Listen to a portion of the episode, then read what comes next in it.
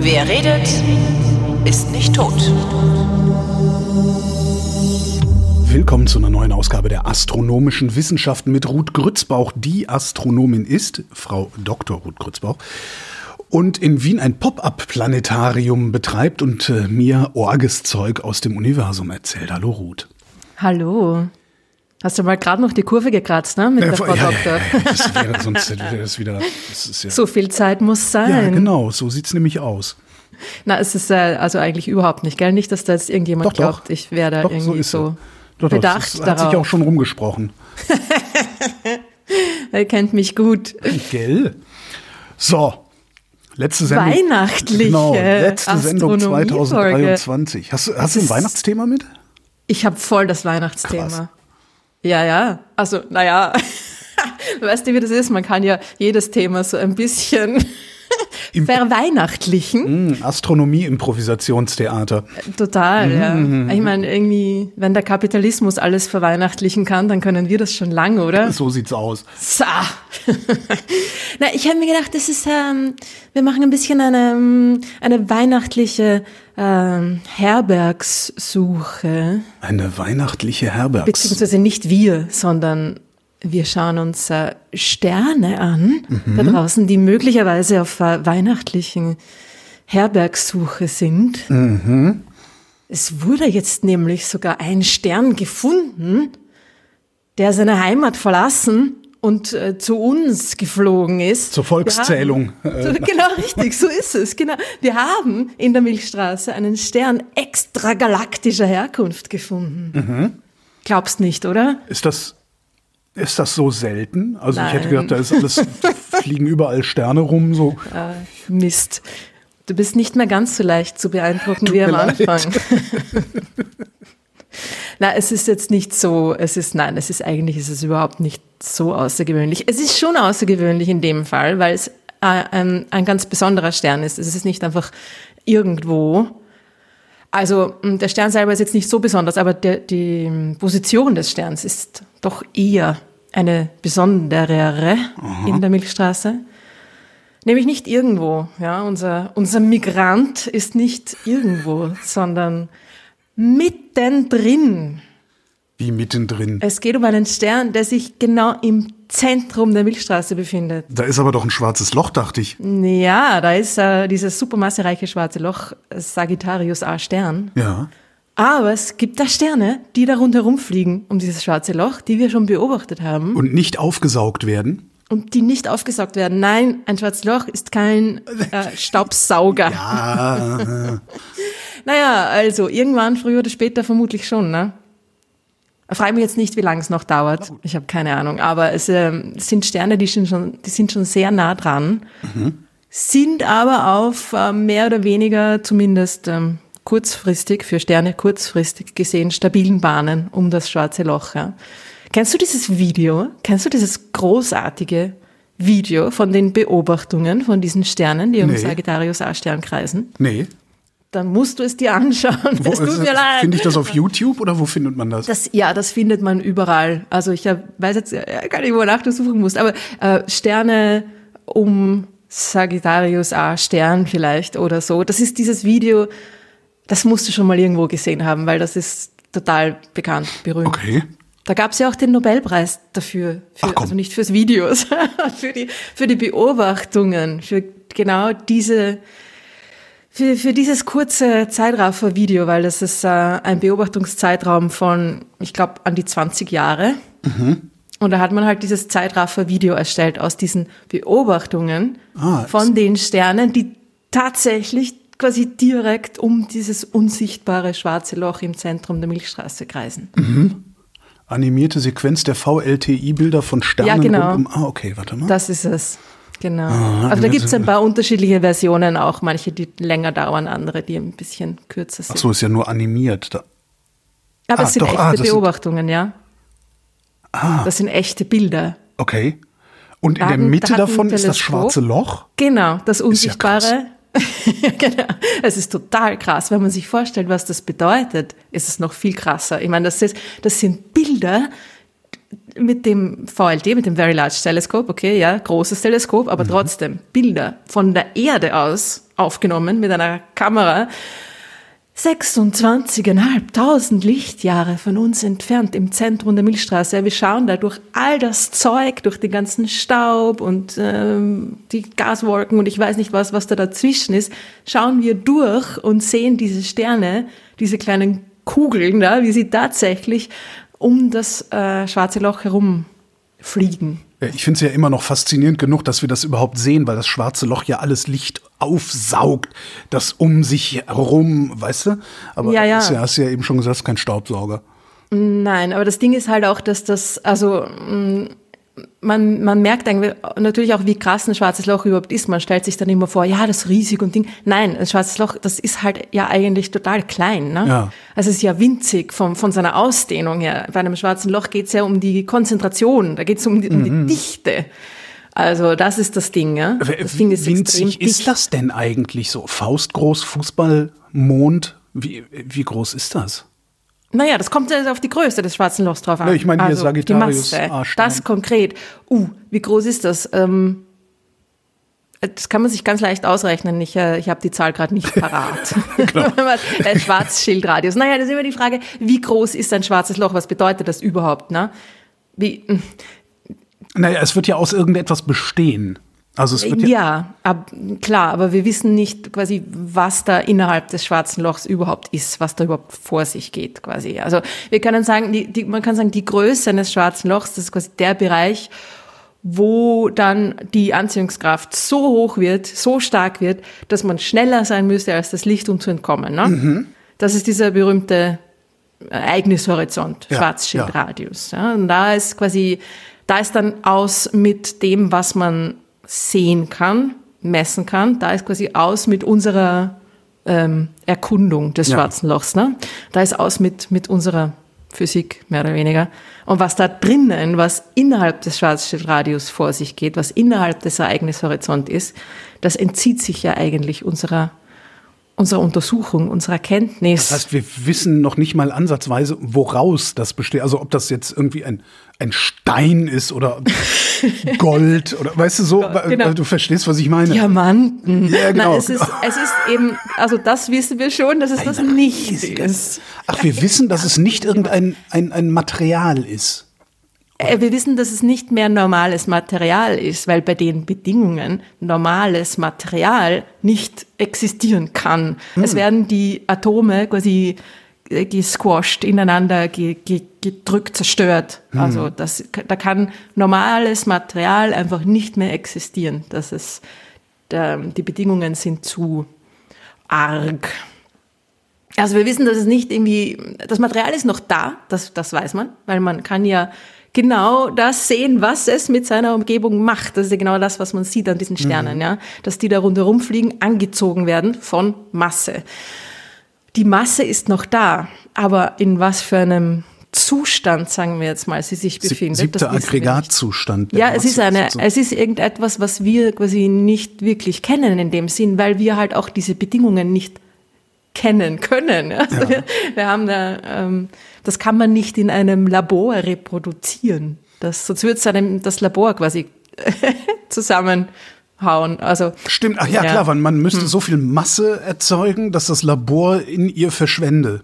Auf so, auf so winzig kleinem Raum äh, konzentriert und so weiter, das wäre schwierig. Aber man sieht, dass das Ding halt einfach quasi äh, seine Umgebung beeinflusst, dass die ganze Masse noch da ist. Sonst würden ja die Sterne dann nicht rundherum fliegen. Und genau das ist das, was quasi der Beweis dieses schwarzen Lochs war. Der Nachweis dieser extrem, ähm, dieses extrem kompakten Objekts, das, äh, das war, es war, glaube ich, im Nobelpreis nicht das, das Wort schwarzes Loch ähm, so formuliert, aber super kompaktes Objekt, das da eben äh, im Zentrum der Milchstraße hockt. Darf man es denn dann überhaupt noch Objekt nennen? Wenn man nicht weiß, was es ist. Ja gut, es hat eine Masse. Naja, weil ja. hier, hm, Ja, okay. UFO nennt man ja auch Objekt. Nö, äh, ja, stimmt. Unbekanntes Flugobjekt. Ja, okay. Also eigentlich, genau, Objekt ist ja eigentlich eh auch so etwas, was man sagt, Zustand wenn man nicht weiß, was nicht- ist, oder? Ja, okay. Also ich weiß so, der Begriff Zustand würde mir da irgendwie besser gefallen. Ja, ein schwarzes Loch ist definitiv ein Zustand, ja. So ein Zustand dort.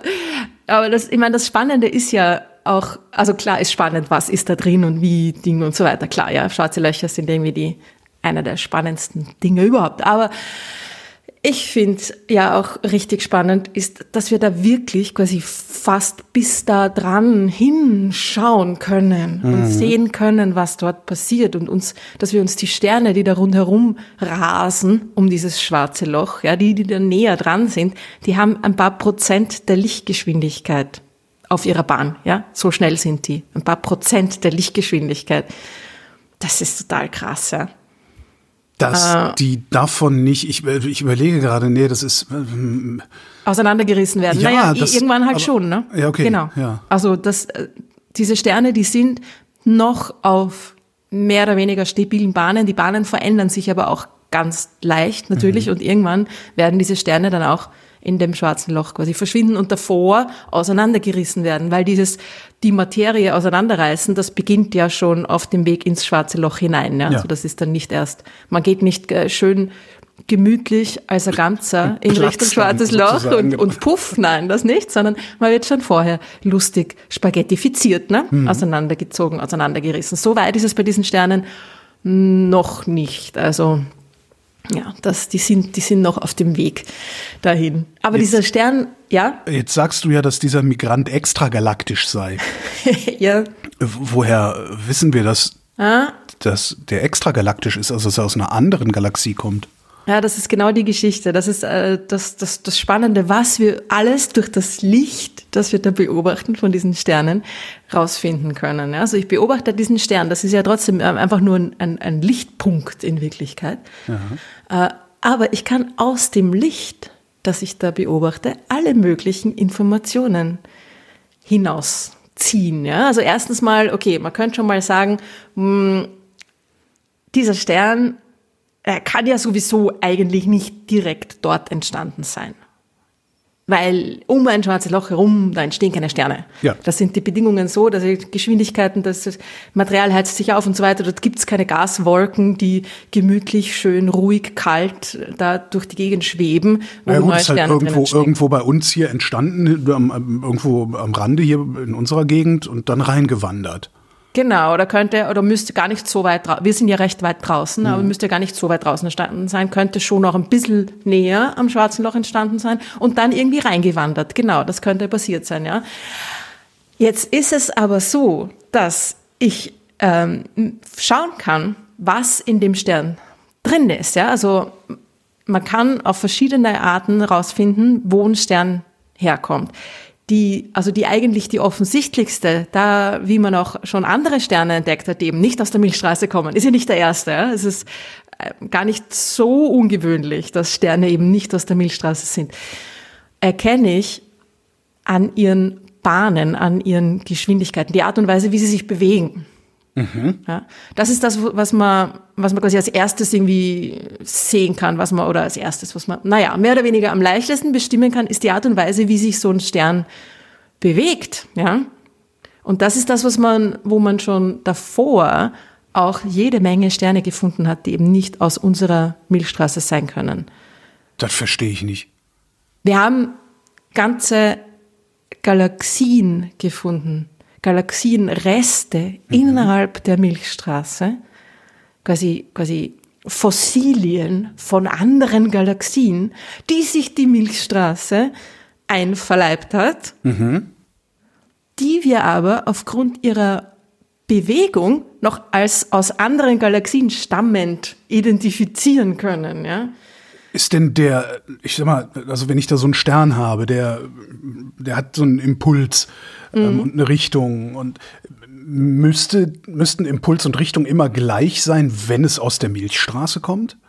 Naja, also, nicht jetzt, okay, bei einzelnen Sternen ist das natürlich gar nicht so leicht zu sagen. Also wenn ich einen einzelnen Stern sehe, der da auf irgendeine komische Art und Weise rumfliegt, kann man sagen, okay, dem ist irgendwie was anderes passiert. Der kann auch irgendwie eine nahe Begegnung mit einem anderen Stern gehabt haben und dann irgendwie weggeschleudert worden sein oder so, mhm. ja. Wenn ich aber mehrere Sterne habe, die sich auf eine sehr ähnliche Art und Weise bewegen, dann ist das schon wieder was anderes. Ja, also es ist so. Ha, haben wir schon mal über die, über die Gaia Sausage, über die Gaia Wurst gesprochen? Ich, äh, nee, ich glaube nicht.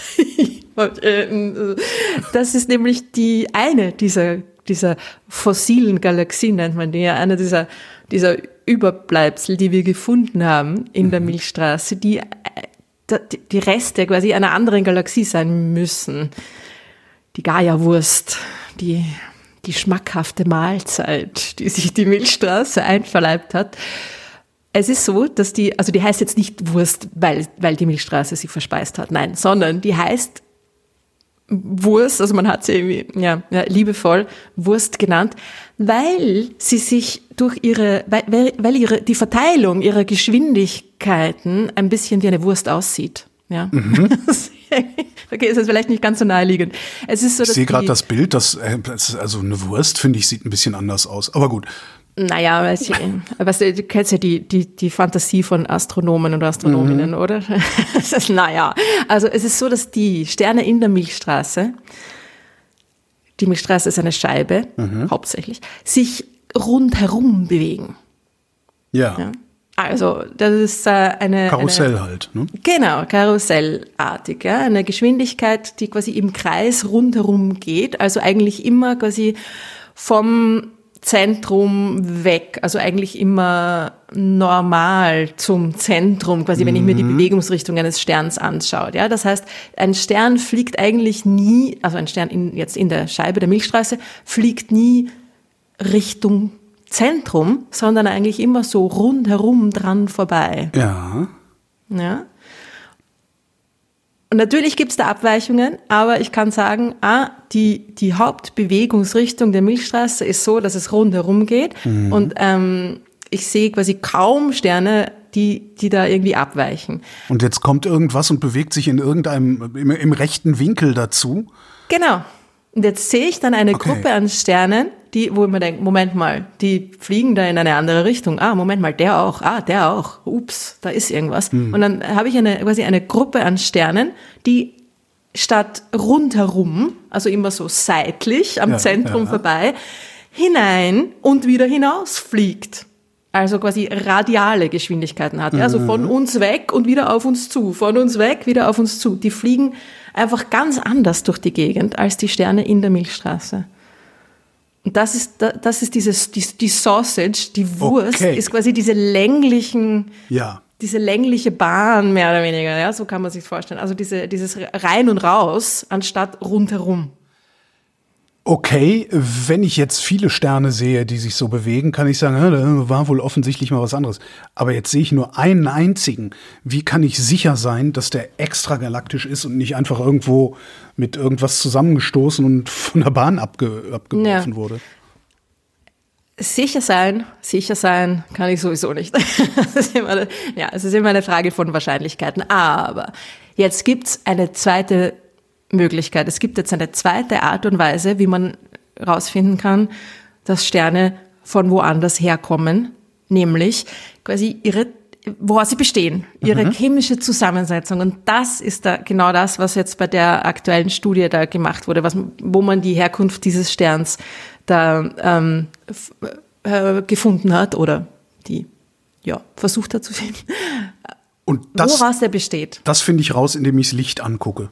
Genau. Mhm. Man hat sich das Spektrum von diesem Stern angesucht. Also man hat mit dem großen Subaru-Teleskop in, in Hawaii, eines der, der größten Teleskope auf der Erde, das ist ein japanisches Teleskop zum Großteil. Und äh, mit dem hat man die, das Licht von diesem Stern, muss man vorstellen, ja, 26.500 Lichtjahre von uns entfernt. Also, wo, ja, der existiert man wahrscheinlich schon gar nicht Sterne mehr. untersuchen kann. Ne, äh, naja.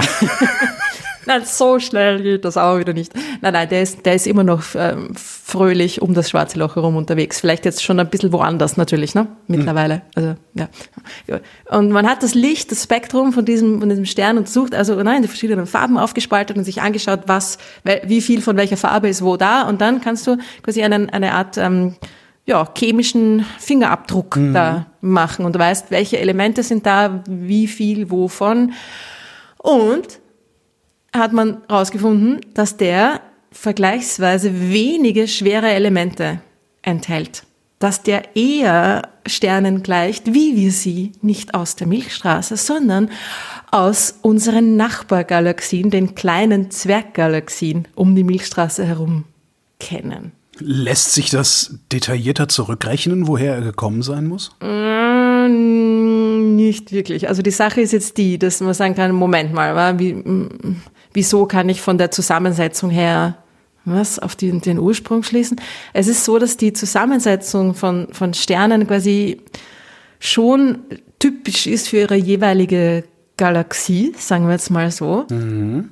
Aber auch jetzt nicht so genau.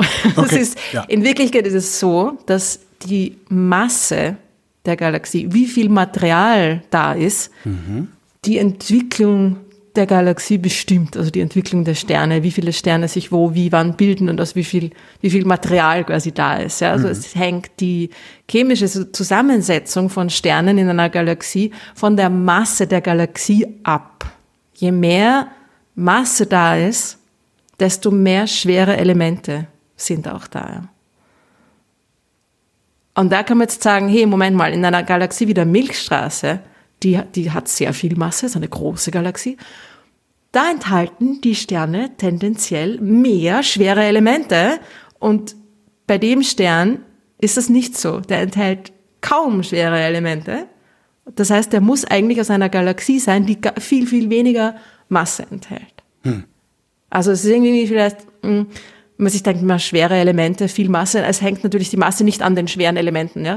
Okay. Die, die, die, Galaxien sind nicht schwer, weil sie schwere Elemente enthalten. Nein, äh, es ist so, dass eine große Galaxie kann quasi viel besser an ihrem Material, äh, ihr Material festhalten. Es kann ja quasi nicht weggenommen werden. Mhm.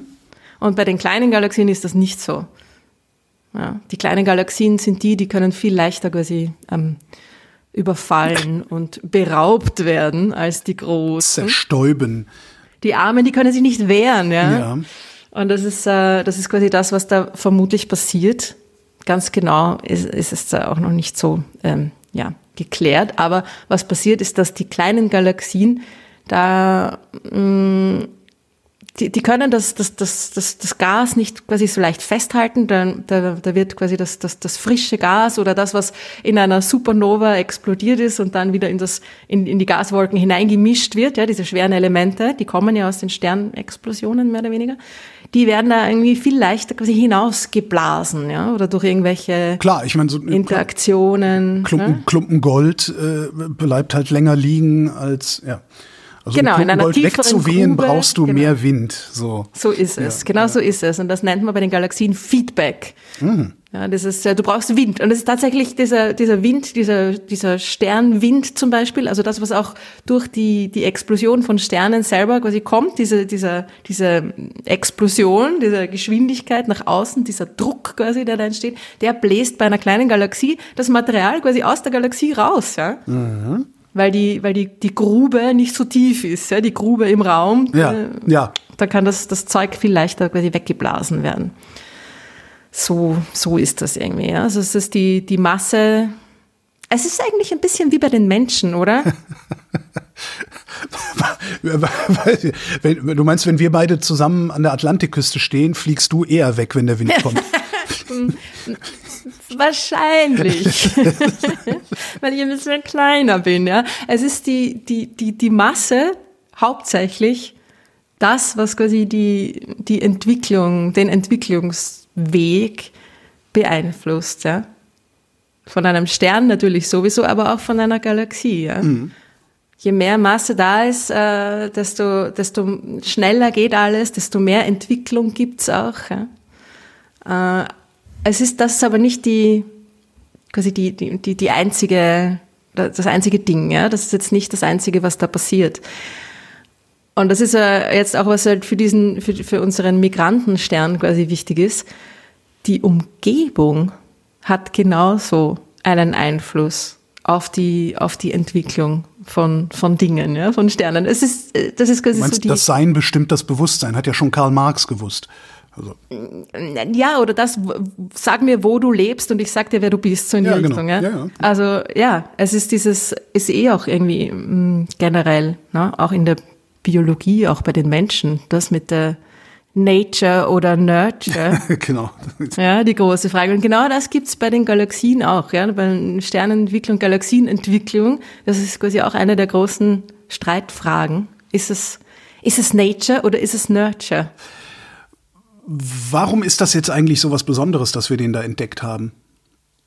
Naja, weil es irgendwie, also erstens äh, Wenn es nicht der erste, nicht der einzige. so ein, so ein Proof of Concept irgendwie. Und man kann sagen, wir können das mittlerweile schon in diesen, in diesen extremen, ist auch ein extrem dichtes Gebiet irgendwie, ja. Dort äh, quasi das Licht von einem einzelnen Stern auch so isolieren zu können, dass wir den so genau untersuchen können. Das ist eine Gegend, musst du dir vorstellen. Da in, in diesem in diesem, in diesem Video, in diesem Ausschnitt, was man da gesehen hat, ja, das sind ungefähr so 50 bis 100 Sterne, ne? Und das ist irgendwie ein, ein, ein Zehntel von einem Lichtjahr ungefähr. ja. Ja, also wenn da, wenn da jetzt die Sonne wäre in dem Bereich, da wäre nix sonst. Lang noch nix sonst. Da könntest du einen zehnmal so großen Kreis ziehen, da wäre immer noch nix, ja. Also das ist, das ist eine Gegend, wo sehr viel los ist, ja. Ja. Und wir können trotzdem da irgendwie mit unseren Teleskopen, ja, von, von unserer kleinen Felskugel am, am Rand eines äußeren Spiralarms in unserer Galaxis, da hineinschauen ins Zentrum der Milchstraße und dort quasi die Sterne so genau untersuchen, dass wir herausfinden können, woraus sie bestehen und dass wir herausfinden können, dass sie eben aus anderen Dingen bestehen als die Sterne in unserer Galaxie.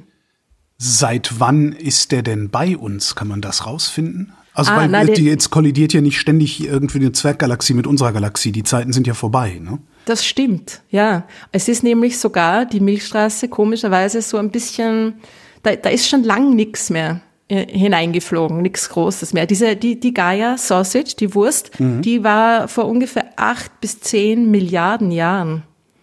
Es ist lang her, ja. Also die Milchstraße hat jetzt in letzter Zeit nicht, nichts Größeres, vermutlich, ja, nichts Größeres verschluckt. Das ist schon auch ungewöhnlich eigentlich. Also die Milchstraße ist eine, eine isolierte Galaxie. Warum Da ist das ungewöhnlich? Ich dachte, alles bewegt sich voneinander weg. Naja, ja, von, schon, auf großen Skalen schon, aber auf kleineren Skalen eher nicht so. Ja? Also die großen Galaxien sind normalerweise von vielen anderen Galaxien oder mehreren anderen Galaxien umgeben auch. Und die, die sind ja auch nur deshalb so groß, weil sie wo sind, wo andere Galaxien sind. Ja? Sonst hätten sie gar nicht so anwachsen können. Die Milchstraße ist eine, eine ziemlich ähm, relativ gesehen isolierte Galaxie, wo eigentlich wenig los ist.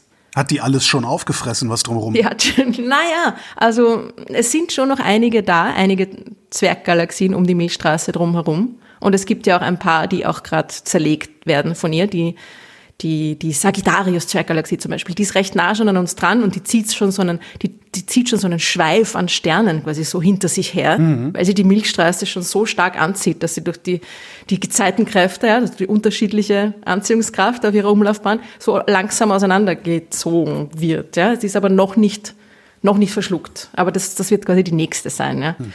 Aber es ist in, der- bei der Milchstraße schon seit, seit langem wenig passiert, ja. Und das ist, das ist schon auch komisch. Ja? Also diese eben die, die Gaia Sausage war die, die letzte große Galaxie. Die, die, oder große, die war natürlich auch kleiner als die Milchstraße, darum hat ja die Milchstraße quasi gewonnen. Ist jetzt Teil der Milchstraße. Aber die, die letzte quasi nicht, nicht so kleine, der letzte nicht so kleine Happen. Und dieser, dieser Stern, dieser S, S06 heißt er übrigens, der ist auch schon ein älterer Stern. Also der ist schon ungefähr 10 Milliarden Jahre alt. Ja. Man kann ja das Alter von Sternen auch halbwegs gut bestimmen, halbwegs. Ja? Das ist alles natürlich immer so hm, plus minus, aber ähm, Auch anhand des Lichts, vermute ich dann. genau. Ja. Ja, und auch anhand, anhand des, woran des? Spektrums und so. Ja, also wenn ich muss ich natürlich ein paar, es sind immer irgendwie Annahmen, die ich dann treffen muss und so weiter. Ja, aber ich kann das schon so mehr oder weniger abschätzen. Und dieser Stern ist eben schon ungefähr 10 Milliarden Jahre alt. Und wenn er eben tatsächlich aus einer anderen Galaxie gekommen ist, dann ja, ist der, muss der halt mindestens 50.000 Lichtjahre entfernt entstanden sein, weil das so ungefähr der Radius der Milchstraße ist, ja. Also quasi Ja. nach oben hin. Also wahrscheinlich sogar mehr. Also mindestens 50.000 Lichtjahre muss das Ding zurückgelegt haben von dort, wo es entstanden ist. Das ist viel, ja. Ja, aber dem, Also. in dem Alter hat man ja Zeit genug gehabt. Aber eigentlich schon, ja. In dem Alter, da kann man ein bisschen ähm, äh, Spaziergänge machen, ausgedehntere. Ja, das ist, also man weiß es nicht genau. Und die Frage ist jetzt natürlich auch, ist der allein? Ist der allein? Ja, du hast doch gesagt, da wäre. Ach so, ich dachte alleine da rund ums Schwarze Loch. Nein, dort ist er nicht allein, dort sind noch ganz, ganz viele andere. Aber ist er quasi, ähm, ist das, ist er irgendwie auf eine seltsame Art und Weise aus seiner Galaxie äh, rausgeschmissen worden? Also die, Ah, okay. die Zusammensetzung ähnelt sehr den Sternen in der kleinen Magellanschen Wolke. Das ist jetzt natürlich, man kann jetzt nicht sagen, ach, der ist aus der kleinen Magellanschen Wolke zu uns gekommen da ist natürlich die Zusammensetzung in einer Galaxie, die Zusammensetzung der Sterne in einer Galaxie, die ist natürlich schon auch von Stern zu Stern ein bisschen unterschiedlich, klar, ja. Das ist jetzt nicht alles gleich, ja. Aber das ist Im da- Durchschnitt. Das wäre im Durchschnitt genau, das wäre eine Möglichkeit, ähm, dass die aus dem kleinen Magellanschen, dass der aus der kleinen Magellanschen Wolke kommt. Ja, aber wie soll das? Ich meine, wer, wer hat den denn da raus befördert? Naja, na, Rogue-Stern wurde hinausgeschleudert. Das kann schon sein, dass der auch da einfach durch irgendeinen, durch eine nahe Begegnung, zum Beispiel mit einem anderen Stern, durch eine Supernova-Explosion, die da irgendwelche Bewegungen in Gang gesetzt hat und so weiter und so fort, ja, weiß man nie. Durch eine, durch die Begegnung mit der Milchstraße, ja, könnte er hinausgezogen worden sein und dann irgendwie seine Bahn so verändert haben, weil man weiß nicht, weil es eben nur quasi jetzt einer ist, den man gefunden hat, dort in dem Gebiet, mh, kann man jetzt noch nicht so genau sagen, äh, wo, wo ist er jetzt wirklich hergekommen, was ist seine Geschichte. Wenn ich jetzt aber natürlich die anderen Sterne dort auch noch untersuche und mir auch noch anschaue und herausfinde, ah, da gibt's mehrere, die eine ähnliche Zusammensetzung haben, dann ist es wieder was anderes. Und dann kann ich quasi mir auch die Bewegung der Sterne nochmal genauer anschauen und kann dann schon irgendwie eher eine statistische ähm, Aussage treffen, wo die verm vermutlich herkommen. Also man weiß jetzt nicht, ob der, vermutlich ist er nicht der Einzige, ja, das wäre eher unwahrscheinlich natürlich, ja, dass, da jetzt, dass dem jetzt irgendwas ganz was Komisches passiert ist. Ja. Müsste nicht eigentlich dann auch die ganze Milchstraße irgendwie voll sein von so äh, extragalaktischen Migranten? Ja, dann, also mh, ja, eigentlich schon, ja. Also das ist Also wäre ja schon ein bisschen seltsam, wenn die sich ausschließlich äh, im Zentrum am Schwarzen Loch sammeln würden, oder? Nein, nein, genau. Das ist, wird man immer wieder mal finden, solche Sterne. Es ist jetzt halt so, dass die, die, die in den, die direkt quasi in der Scheibe sind, in den Spiralarmen, das sind auch eher die jüngeren Sterne. Das heißt, die sind ja auch da quasi vermutlich entstanden, wo sie noch sind. Und die fliegen dann quasi schon so langsam auseinander, die Sterne. Aber die, die weiter draußen oder halt in der Scheibe selber, in der Sternenscheibe selber sind, die sind eher schon jetzt quasi auch hier bei uns entstanden. In unserem, in unserem Gebiet eher so in den äußeren Bereichen der Milchstraße, das ist eher langweilig. Da kommen nicht so viele Neulinge irgendwie zu uns. Es ist im, im Zentrum der Milchstraße, im, da, da, wo die Sterne auch quasi gar nicht mehr so die, die geordnete Bewegung haben, sondern auch einfach irgendwie ein bisschen wilder durch die Gegend fliegen, ja, dieser dickere Bereich in der, im Zentrum der Milchstraße. Da haben die Sterne auch eher irgendwie ein bisschen chaotischere Bahnen und fliegen durch die Gegend. Und da ist es auch wahrscheinlicher, dass da von außen was, was hineingekommen ist. Und es ist ja auch so, dass die, die, die Gaia Sausage, auch die Sterne sind auch eher im, im Zentrum der Milchstraße. Ja. Also die haben schon auch ein bisschen eine, eine Verteilung, bisschen, gehen ein bisschen weiter nach außen, aber es, ist im, es sind immer noch eher Sterne im, im, im Zentralbereich, ja, die da, die zu dieser, zu dieser Ex-Galaxie da, da gehören. Es ist einfach so, dass bei uns quasi im, im, im weniger dicht besiedelten Bereich da weniger los ist. Es ist, es ist, es ist wirklich wie bei den Menschen, oder? Am Dorf gibt es wahrscheinlich weniger Migration als dann irgendwie im Zentrum von einer Großstadt, wo man genau weiß, niemand wohnt da. Die kommen alle von woanders her. Ja, stimmt. Und, ja. ja. Und dann schaut man sich an, woraus die Leute bestehen. das ist so mehr oder weniger. Naja, ganz so ähm, easy ist es dann doch nicht. Aber das ist halt, das ist auch das, womit sich wirklich da ein, ein ganzes Gebiet, ja, die Galaxienentwicklung in der Astronomie befasst. Ja, man macht wirklich so eine Art Volkszählung im, in einem bestimmten Gebiet und schaut, wie die Galaxien dann dort ausschauen. Wie viele gibt's dort? wie, wie viele Galaxien jetzt, also jetzt nicht mehr die einzelnen Sterne, natürlich bei anderen Galaxien, da weit draußen ist es, geht es nicht mehr um einzelne Sterne, sondern da schaut man sich dann einfach quasi die Eigenschaften der Galaxien an und schaut, wie schauen die aus, wenn da jetzt viele Galaxien auf einmal sind oder eben weniger. Ja? Wie schauen Galaxien in, in einem Haufen, in einem riesigen Galaxienhaufen aus? Wie schauen sie aus, wenn sie eher so wie die Milchstraße in, einer, in einem kleinen Grüppchen da irgendwie am kleinen Bauernhof irgendwo am Land leben. Krippe. Ja, genau.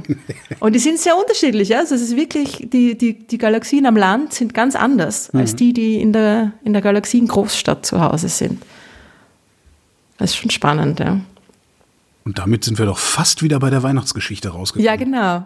Sei, seid nett zu den Migranten, denn man weiß nie, was. Man weiß nie, ob es nicht die Söhne ihnen, Gottes sind, genau. Ja, genau. Ja. Was auch immer das jetzt galaktisch bedeuten mag. Ja, und der Einfluss der, der Umgebung wirklich nicht zu vernachlässigen. Es ist einfach so, dass man hm, dort, wo man, wo man ist, wo man, wo man hineingeraten ist, äh, ohne dass man das jetzt selbst vielleicht oft beeinflussen kann, das macht was mit einem. Und äh, so ist es bei den Galaxien wie bei den Menschen. Ruth Grützbauch, vielen Dank. Gerne. Und euch vielen Dank für die Aufmerksamkeit für dieses Jahr. Äh, schöne Weihnachten und guten Rutsch nach 2024.